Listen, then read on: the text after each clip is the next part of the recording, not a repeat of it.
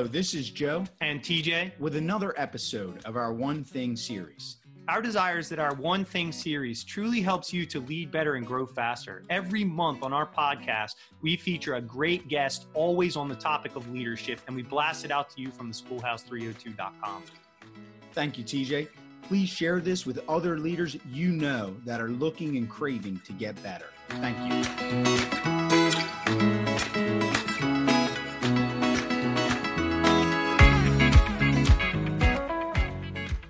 Everyone. Here we are with our guest, Jenny Magiera. Thank you for being on the show, Jenny. Thanks for having me. Absolutely. This episode, we are focused on innovation in education and how educational leaders can really support that work. With this in mind, we could not think of anyone better to have with us today than Jenny. TJ, can you please tell our audience a little bit more? Sure thing, Joe. Our guest for this episode is Jenny Magiera. Jenny is the global head of education impact at Google, best-selling author of Courageous Adventures, and the founder and president of the nonprofit Our Voice Alliance, whose mission is to elevate marginalized voices and perspectives to improve equity and empathy in education. Previously, she was the Chief Innovation Officer for CCSD 62, the Digital Learning Coordinator for the Academy for Urban School Leadership, and a Chicago Public Schools teacher.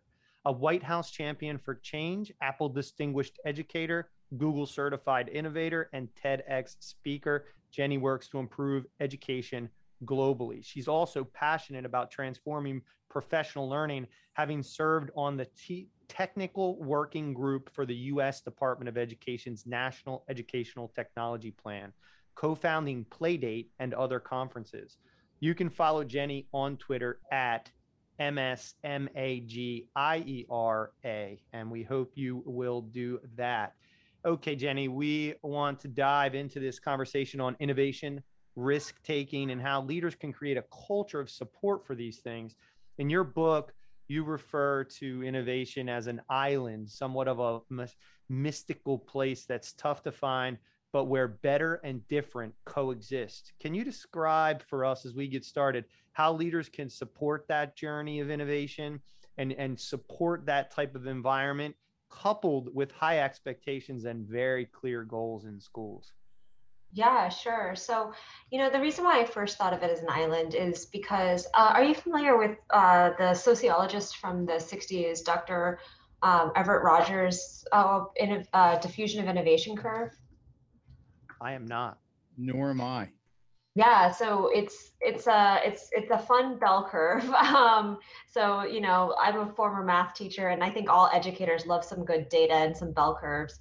But uh, Dr. Rogers uh, came up with this concept that you could ex- that you could describe uh, a body of folks in any organization through this bell curve in terms of how willing they are to um, accept and embrace innovative new ideas and thinking. And so he breaks up uh, folks into this diffusion of innovation curve where that top 16% of folks are your innovators and early adopters who are really like diving into the waters of, of new thinking and out of the box practices.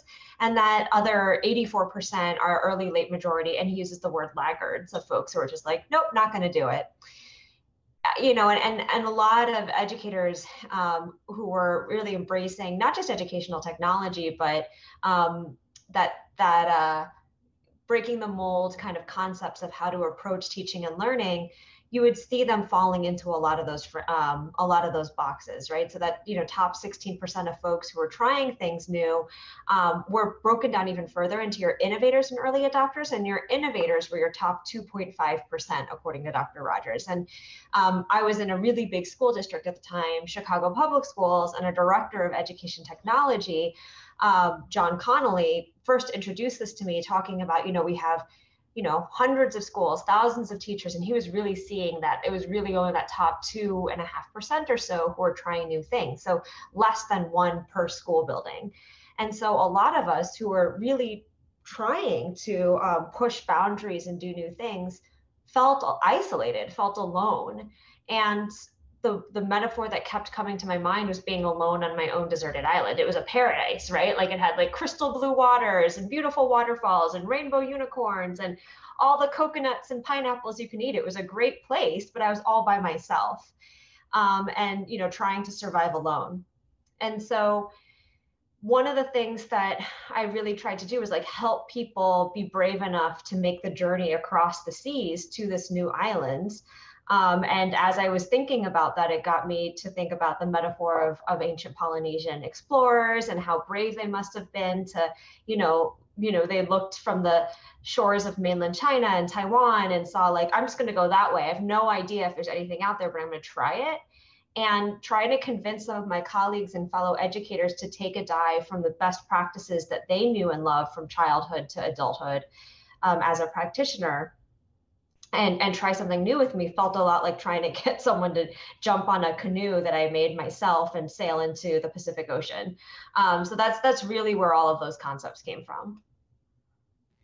And Jenny, can you describe some of your early success with that? Did they jump on that canoe and did they brave the waters? And if so, you know, what else did you do to support them?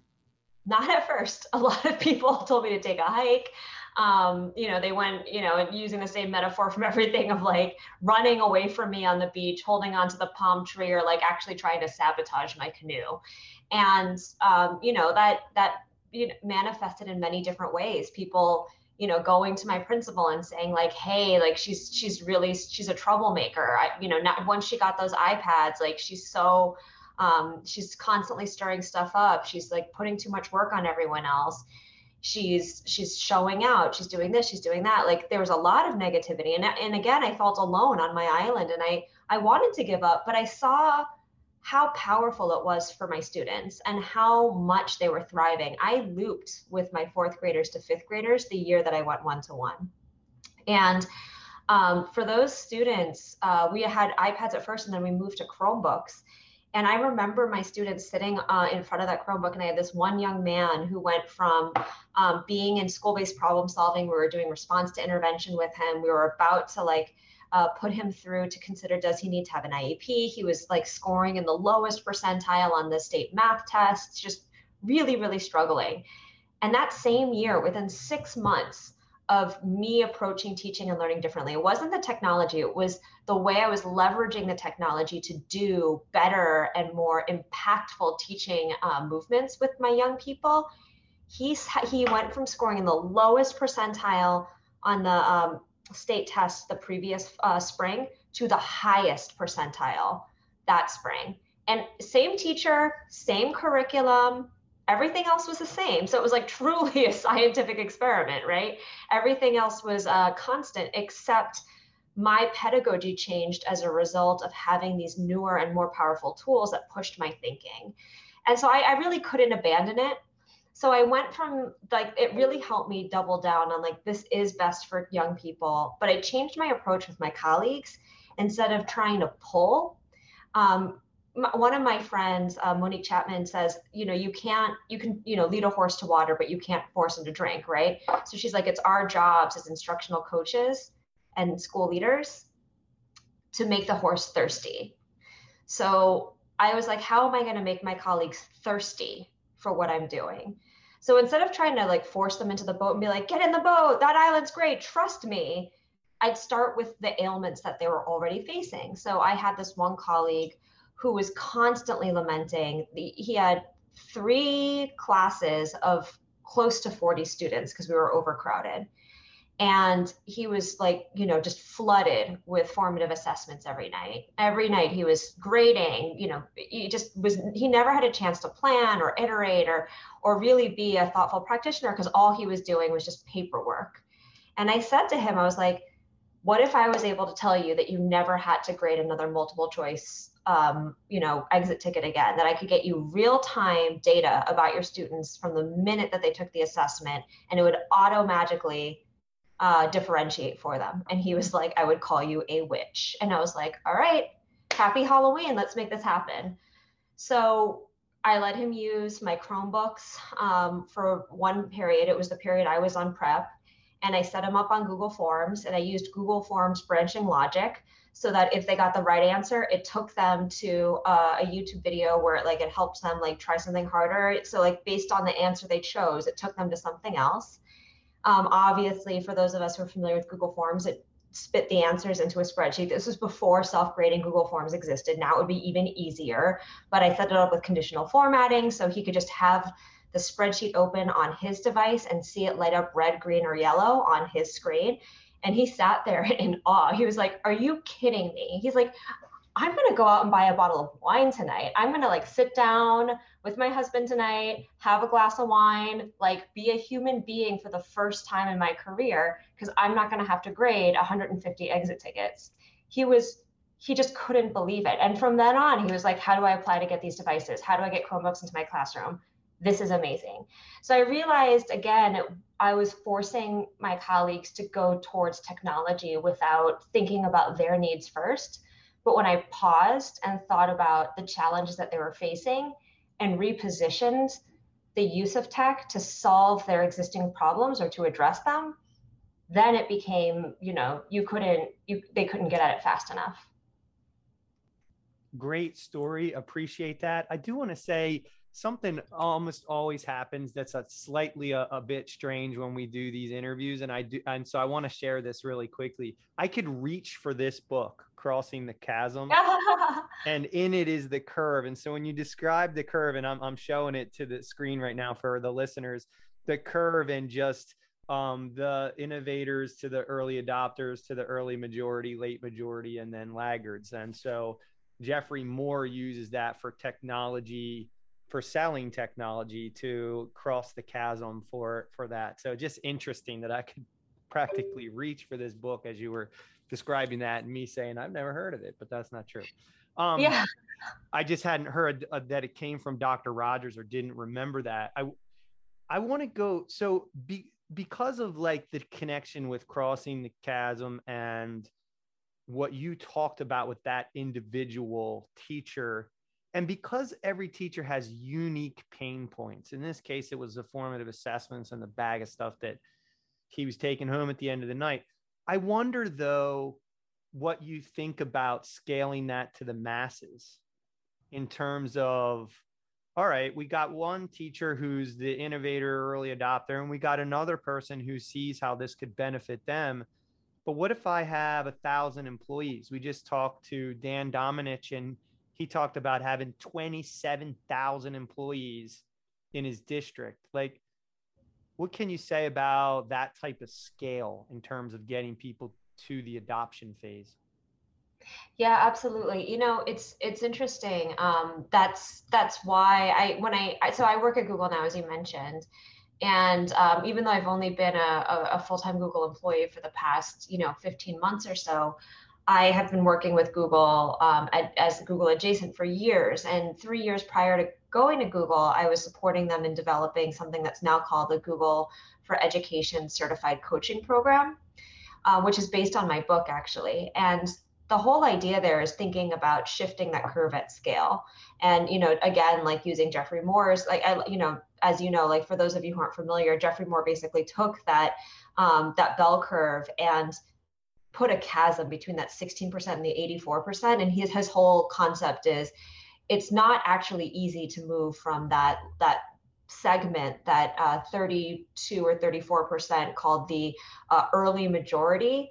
Um, to that next step, which is the early adopters. It's really hard to move from that one uh, percentile to the next. There's a chasm there and we see that all the time. You see that in your in your faculty that you've got your people who move very easily but then you have a lot of folks who are like there there's a mental block there. And again I, I believe that mental block is deeply emotional in some ways it's existential. You know i remember thinking that when i first went one-to-one with devices it wasn't easy for me either. I had to cross that chasm myself. I wasn't a born innovator.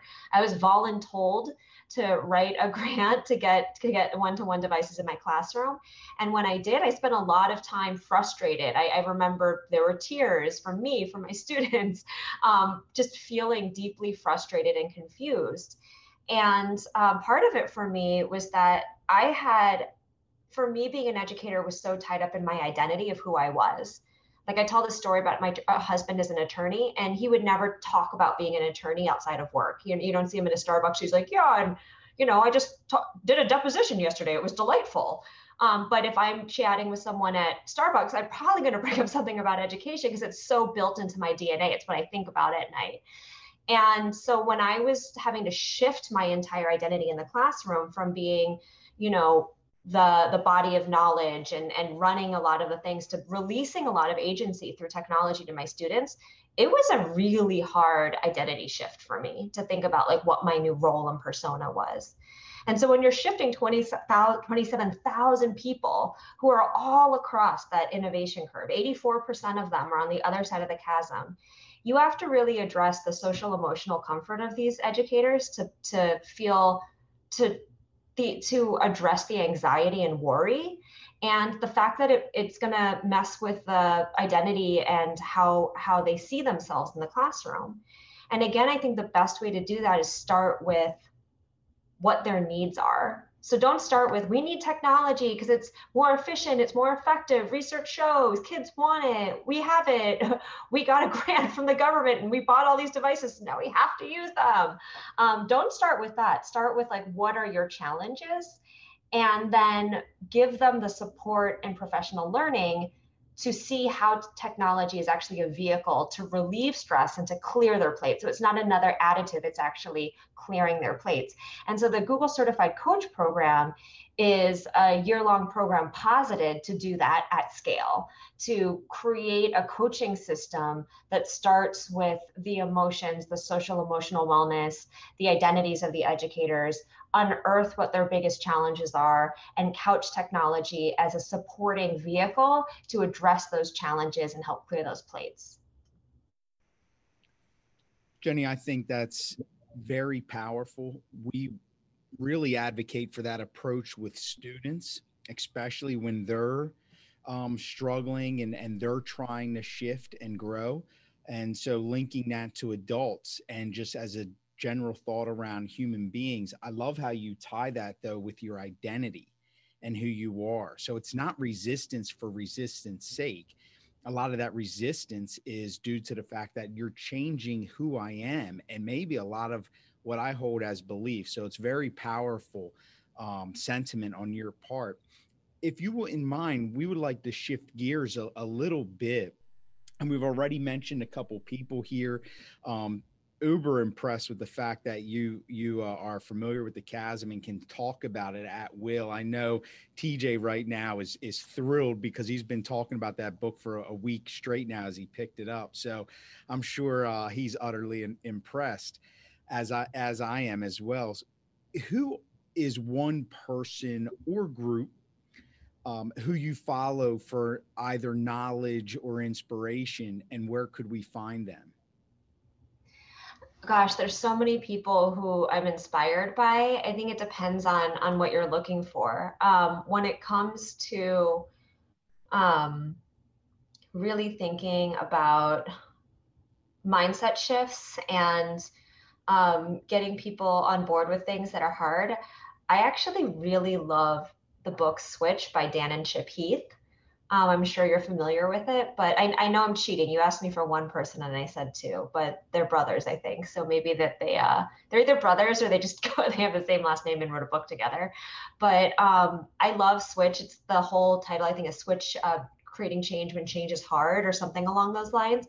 It's a great book. It's an easy read. It's all short stories, but it's all about the power of like using the humanity of people and the psychology to to work towards change, which I get as you named, I, I'm really about double clicking on the humanity and the peopleness of people to to create systemic change rather than just like manufacturing it through systems and structures. I think it's a little bit of both, a little of art and science.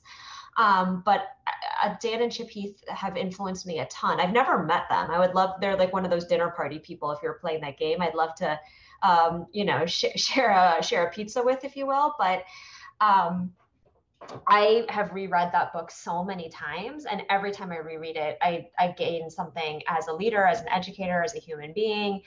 I sometimes use it on my daughter and husband. So I would definitely recommend it as something to go towards for inspiration. Thank you for that. I do have a bit of a follow up question on a book like um, Switch for an educator. And and we we love Dan and Chip Heath, so there's a great recommendation. And you're you're fully welcome to go and give us one name, two names, three names. We we do the one thing because we want to distill down. And we did just finish Upstream by Dan Heath um, as well, which is an interesting book about thinking about problems. But how do you come across a book like that? Like, uh, I'm I'm interested in knowing like is that on a book list that you review or did you just do your own research and it popped up? What what, what brings you as an educator to a book like uh, switch?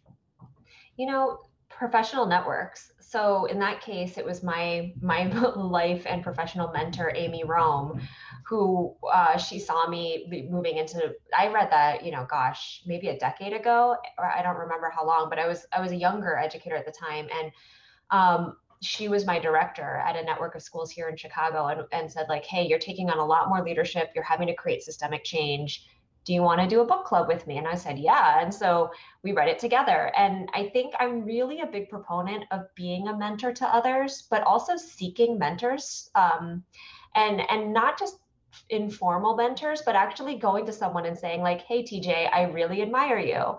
I'm wondering, like, would you be cool if we grabbed a virtual coffee like once a month and I could just pick your brain and bring ideas and tell you what I'm working on?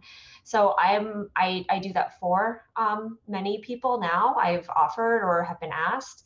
And conversely, I have a couple mentors in a couple different places. I, I do a lot of work in um, diversity, equity, and inclusion. So I have some mentors who help me think about how how I show up in that space, how I acknowledge my own privilege, how I deal with um, my own intersectional identity as a woman, as an Asian American, as a mother, as a professional, and help me grapple with all of that. I have a leadership mentor, I have a parenting mentor. So really looking for um, that mentor, mentor, men being a mentee and a mentor on both sides give you a diversity of uh, professional learning networks and then you learn about books about podcasts about resources or just about concepts that you might not organically find yourself through your you know google newsfeed or what have you.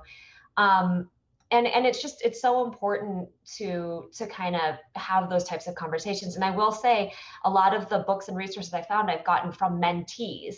So mentoring is a learning experience for the mentor as well that was a phenomenal answer and you are speaking our language there we have written extensively about mentoring actually as both an engagement in the culture strategy and a, a, retention strategy. So that's great advice for listeners. Professional network, be a mentor, and get a uh, get a mentor. Um, and it leads us into our next question.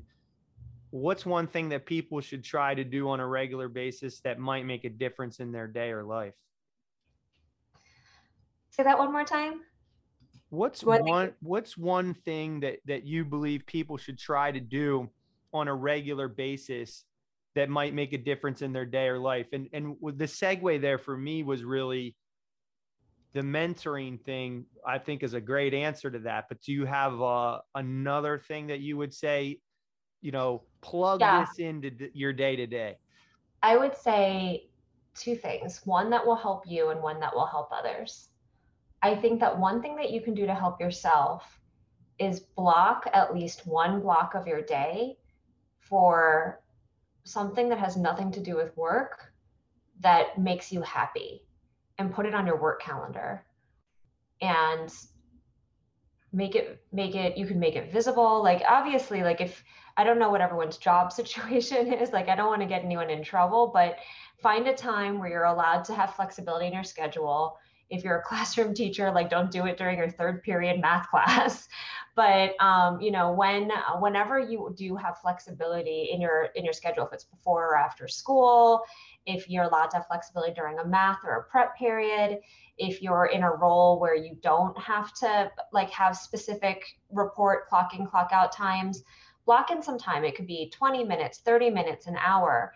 And it could be anything from taking a walk taking a nap reading a book, Um, for me, what I have blocked on my calendar every day because I don't have a typical schedule. I, am in a global uh, role, so I, I you know I'm up late talking to Singapore or up early talking to Australia, and um, so I block my dinner time. I block um, an hour and a half every day on my work calendar from uh, 5:30 to 7, and it says visibly for my boss uh, my direct reports, on my to my team, everyone else, um, that I am picking up my daughter, eating dinner with her, and giving her a bath and putting her to bed. And it says that on my work calendar, because you know that that 90 minutes is really important to me. I want to be the one to pick her up from school. I want to be the one to sit like well, and my husband too. We sit down, we eat dinner at the dinner table, and I read her her book and give her a bath and put her to bed. I want I want that for myself and it makes me a better person and a better worker. I think I'm a better Googler for it because then if I need to go back to work at 7:30 or 7:01, um, I'm not I'm not feeling a kind of way because I got that time with my daughter. Um, but the other thing that that also does is the part two. So that was for yourself. Block that time for yourself. The thing that it gives to others is I I could just put it on my calendar as busy or no meetings but I put it as publicly picking up my daughter, eating dinner with her, giving her a bath because I'm modeling balance. I want the I want the 15 people on my team to see that the person who's managing them practices balance and prioritizes and validates and values wellness in a personal life outside of Google. And so the more that we normalize that and make it acceptable for everyone to see, um, the better we're all going to be as people. And I think the better we are going to be as practitioners, as educators, as professionals, because we're, we're not going to be burning the candle at both ends and we'll be able to show up more fully as our whole selves in the time it is time to work. Jenny, have you always been that confident in approaching your workday like that or is that something that has evolved over time? Because we we hear very often like especially when you're advancing in your career and doing things it should be done with almost reckless abandonment. So you hear balance but what you'll hear all people say right then a second a sentence later that yeah but there are seasons and maybe you're in a season in which you're pushing extra extremely hard I gotta say, it's very impressive for you to be that transparent, but then also to say, like, with your boss, they know. And so, has that come natural to you, or is that just over time something you learned and said, you know what, this is just important to me? It absolutely did not come uh, naturally to me.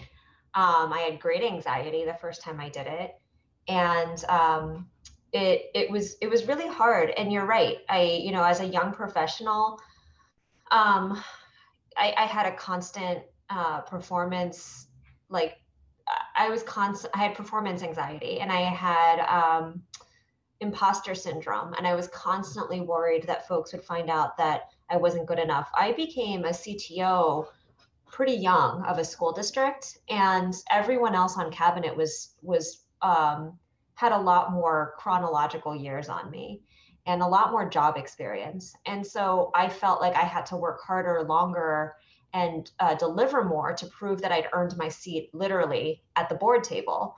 Um, I was constantly afraid that they were under. Um, just just under not undervaluing but like just believing things that i said were like not as thoughtful or not as uh, valued as everyone else at the table with that being said, as I reflect on it, my anxiety and hardworking and like I think that came through more than the outcome. I think they could see my anxiety, they could see my nervousness. That it was very clear I wasn't confident, and that did more to undermine my ability to stand up tall and be um, shoulder to shoulder with the other leaders on my team um, than my age.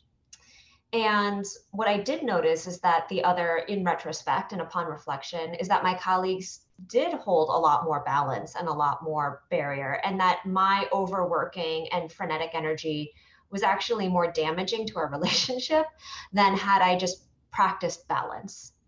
And so I'm not saying to um, anyone in their career, try and work less or don't work as hard or don't deliver as much the world needs passionate educators who wake up at three in the morning and come up with a brilliant idea to reach that young person or um, you know that education leader who's you know staying late at a board meeting to fight for something for their school district. We, we need those people. But i think uh, there needs to be balance too. So it's i know i'm going to be at the board meeting till midnight tonight. So I'm going to leave work today right at 3:30 and go home and go for a run and see my wife and you know like put my kids to bed and then get back to the office at 6 and then stay there for the next 6 or 7 hours. So there, it comes with like a give and a get and I think I didn't realize the give and the get. I was just giving. I was just giving. And I and I got really close to burning out and so, as a mentor, I'm advising um, young folks to think about the deliverables and not um, not so much like trying to look like you're working hard. So, saying like, what are you actually trying to achieve here, and what is the value that you're bringing to your team, to your classroom, to your system, and how can you look at your process to work smarter and not harder?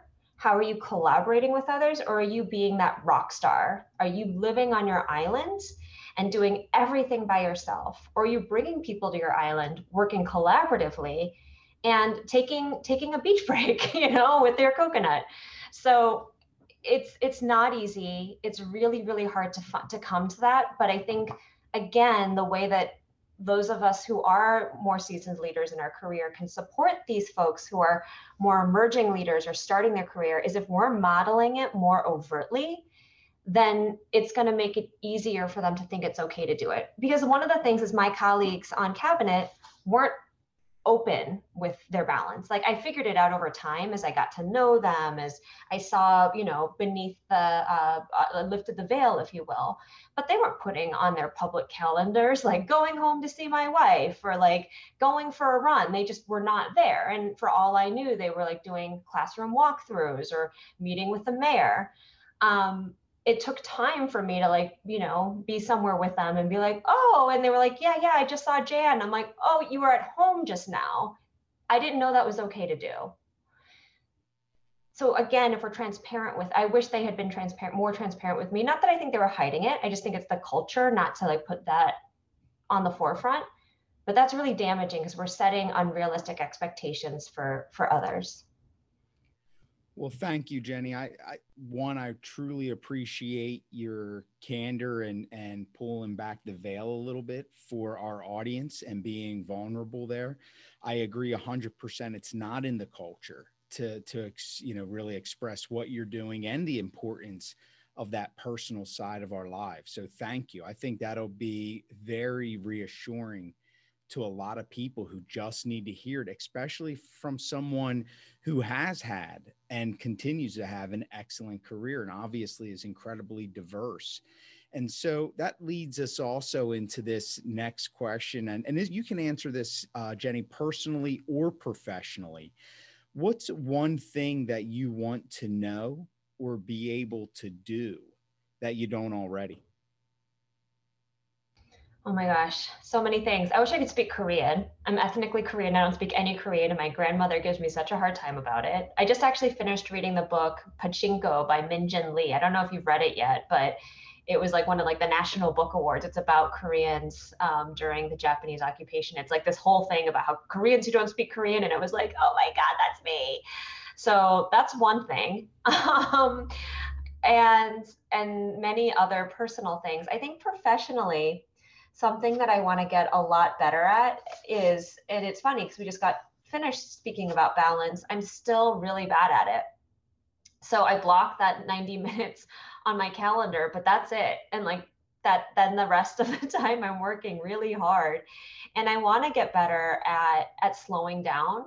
Um, sometimes my team laments the fact that I'm I work so fast and I still have that frenetic energy. It's it's kind of like my resting speed is is like being on 10 and i'm trying to learn to slow down and be more intentional. And not only because it's wise and it's good for long-term decision making and systemic thinking to really take a 360 look at the big picture and not rush into big decisions. Sometimes you have to, right? Sometimes you have to like, we got to ship this, we got to move. Like, there's a global pandemic, we got to do it tomorrow. But if you can, um, not everything has to be pants on fire. And so I'm, I'm learning as um, I'm growing as a leader to really take pause and ask myself: Is the, are there outside influences or a real reason that we're creating temporal anxiety around this project? Or can we slow it down? Does this need to be a six month timeline? Can it be an 18 or 20 month timeline? And and what what's the how are how are our parties impacted? Like, is that going to create a negative ripple effect for our young people, for our educators, for our community? And if the answer is no, if they're like, they're okay, this is just going to go from like good to great, then maybe it is better for us to slow it down and go from great to downright amazing. Like let's let's do it a little bit more slowly and build something that's a lot more intentional and thoughtful. And i think for so much in my career i i delivered great things but they could have been a lot better had i slowed down. So i'm i'm learning to pause slow down take breaths and i've realized that um, it's better for my team as well so that's something I'm working on as a leader. Um, if anyone on my team is listening to this, I, am trying and feel free to continue to give me feedback on how I'm doing. Um, but it's, um, I think it's important. And it, it, I think that's still um, a lasting effect of my, as being a young professional for me of like, I have to work fast. I have to work hard. I have to deliver in high quantity and volume to be recognized and to be validated. And I'm realizing more and more that it's, it's value, uh, it, it's quality over quantity thank you for that answer. I will say that when we ask that question to leaders, the number of people who answer with they want to learn a language, something around the arts, or they want to fly is amazing. So, like, we've asked that question to hundreds of people, and it always boils down to learning a language, doing something artistic like playing an instrument, or uh, learning to fly. I do. I want to point out though something here that you and I again, Joe said earlier, but you're being very vulnerable, even inviting your team to give you feedback. There's wisdom in your um, reflection on the fact that you know you're working all the minutes except for 90 of them and you're moving fast but you're asking the question about excellence versus getting the project done it brings us to our next question about your growth. How did you how did you get that way in terms of speed and capacity? What's the one thing that led to or continues to support your growth as a leader that others might be able to replicate? Because even though you see that as something that you're trying to dial back, I think there are a lot of people who would say, I really wish I could put another hour. I wish I could get a little faster. I honestly think it's just the way my mother raised me. She was the type of person who's like, if you have something on your to do list, get it done now and then you can relax. So she was the type of person who's like, hey, hey, honey, I, you know, Jennifer, go dust your room. I, you know, I always had chores growing up as a kid. Like when I was in fourth grade, I was like cooking dinner twice a week. So it was like, I think it's just part of like my my my pretend my uh, my specific family culture and household, the way I was raised. But it was like, all right, here's the six or seven things you need to do after school. Do them all now, and then you can just sit on the couch and zone out in front of whatever it is that you're watching with a bowl of cheese balls, and no one's gonna bother you. Or you can get home, open that can of cheese balls, and turn on for me it was Star Trek and uh, and zone out in front of you know uh, the Starship Enterprise and just get harangued by your family nonstop, and then you're not even enjoying the show because you're just like it's looming over you the dusting and the getting dinner ready and doing your homework. And I learned that my mother was right, and it might just be my personality too, but like I'd rather just get my my to-do list done and then relax because again the relaxing is more relaxing and the to-do list is is out of the way. What i found is um, that is bad that that's what i'm trying to not do is that sometimes i'll finish my to-do list and i get sucked into a spiral vortex of like you know a to-do list are like gremlins you get wet. Like it just like continues multiplying and you never get to the bottom of the list. Um, and so what I've started to do is like put a line, like I, I have a, an actual to-do list and like, I'm like, I'm going to do items one through seven.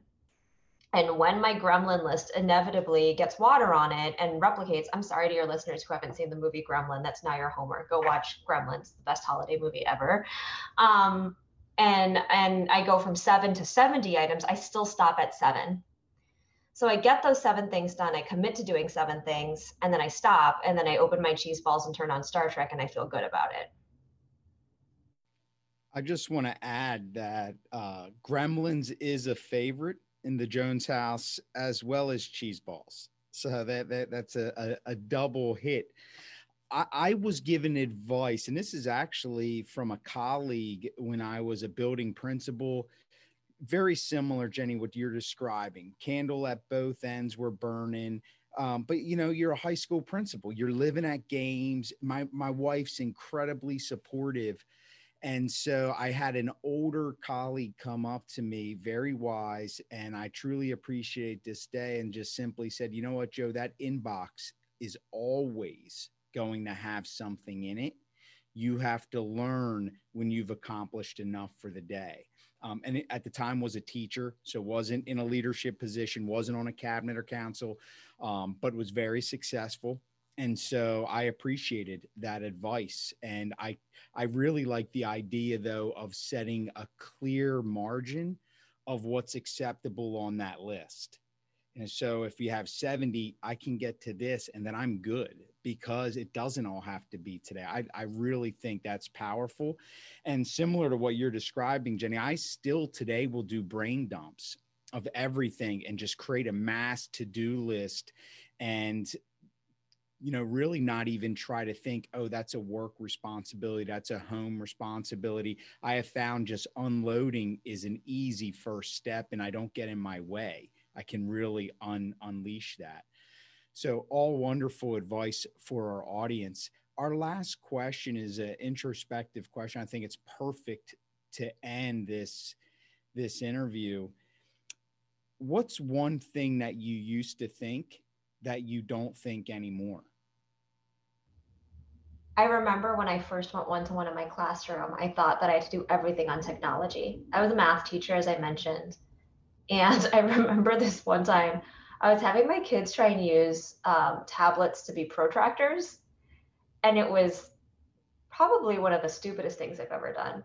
But I was just like, we have, it has a protractor app. I'm going to work, like, we have these devices, like, I have to use it for everything. So I had them like drawing using the side of their tablet to draw acute angles, and then using the app to try and take a picture of it, and then open the app and then resize a digital protractor. And I think it took them close to 10 minutes to measure each angle.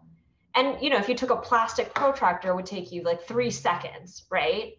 And in my mind, I'm like, oh no, this is so great. It's one tool, it's doing everything. I don't have to take out the protractors, they're always broken. It's the baskets, it's the passing out. Like, gosh, I could have passed out and taped every single protractor in the class for 36 kids, and they still would have measured the angles faster than they did it on their tablet. And I think like I sat at my desk at the end of that day and was like, I'm doing this wrong.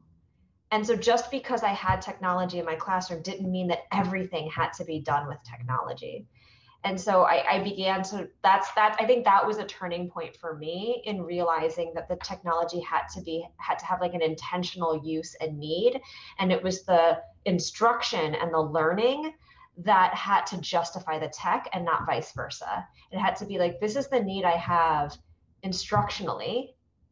And so that's why I'm using the tech versus um, I have to figure out how to use tech for this for this lesson.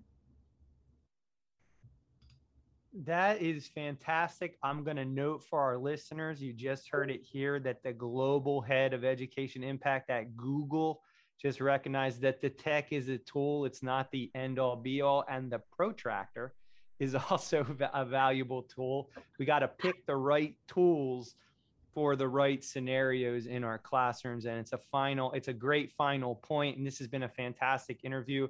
And what i really like is joe and i always say that leadership might be complex. It doesn't have to be complicated and you've just unraveled a lot of that for our listeners. And so into really some some things that are big, big rocks, but also somewhat simple if we can figure them out. Is there anything else, Jenny, that you would like to add today for the listeners or even for your team who might be tuning in? No, I mean, I think that that's just something that we're double clicking on at Google is like, we're, my team is the education impact team at Google. And, and so we have the product team who builds the product, the marketing team who tells the stories and, and makes educators like yourself aware of new things that we build, right? Our sales team who helps you get it into your hands but my team is really about like is what we're doing impactful for teachers learners and the community at large? And that's what we wake up and go to bed thinking about every night is is the impact our tools are having on teaching and learning. And so you know i just want to say thank you to the educators out there who give us tons of feedback all the time. It helps us be better. And we're looking at ways to like improve our resources and communities to help all of you um, you know really double down on that impact you're creating. And so again, I will stand by what I said. And I know that all of my colleagues at Google would too. We just make tools. The educators are the actual practitioners in the in it. Like a chromebook without teachers is just a piece of metal and plastic. Um, so we you know we just want to make sure we're designing for you and for your students um, and please keep giving us the feedback because it helps us be better. Thank you so much jenny. There you have it another great podcast don't forget to follow the blog at the schoolhouse 302 for blog posts podcasts and video blogs always on the topic of leadership. And we hope you enjoyed this One Thing series on how educators can be more innovative and so much more. Thank you, Jenny, for joining us. We really appreciate your time. Thank you. And now a word from our sponsors. Hey, Joe, you know what leaders need these days? What's that, TJ? Sleep a good night's rest, self care. We've heard it over and over and over again from our guests on the podcast that you can't pour from an empty cup. Leaders need sleep. One of the number one ways you can replenish yourself and lead better is a good night's sleep.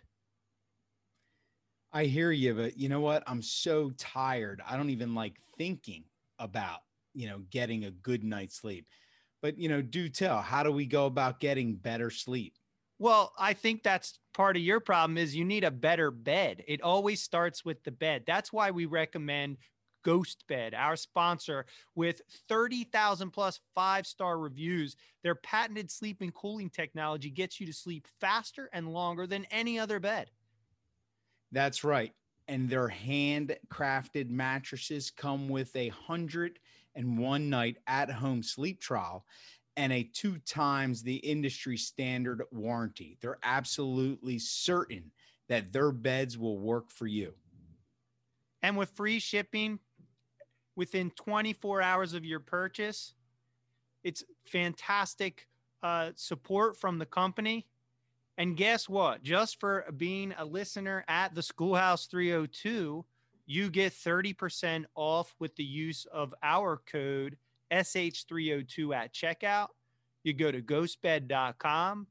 You get some sleep so that you can lead better and grow faster. You use SH302 at checkout. Absolutely. And last thing, even if you don't need a bed, you're thinking, wow, I would love to try out Ghost Bed, but I just bought a bed. Refer someone else for a bed at ghostbed.com. You'll get a hundred bucks for helping someone else get a good night's rest. Wow, that's 30% off with SH302 code at ghostbed.com. A hundred bucks for your referral if you get somebody else a good night's sleep. Better sleep for you, better leadership. Ghostbed.com. You can't beat it. Ghostbed.com.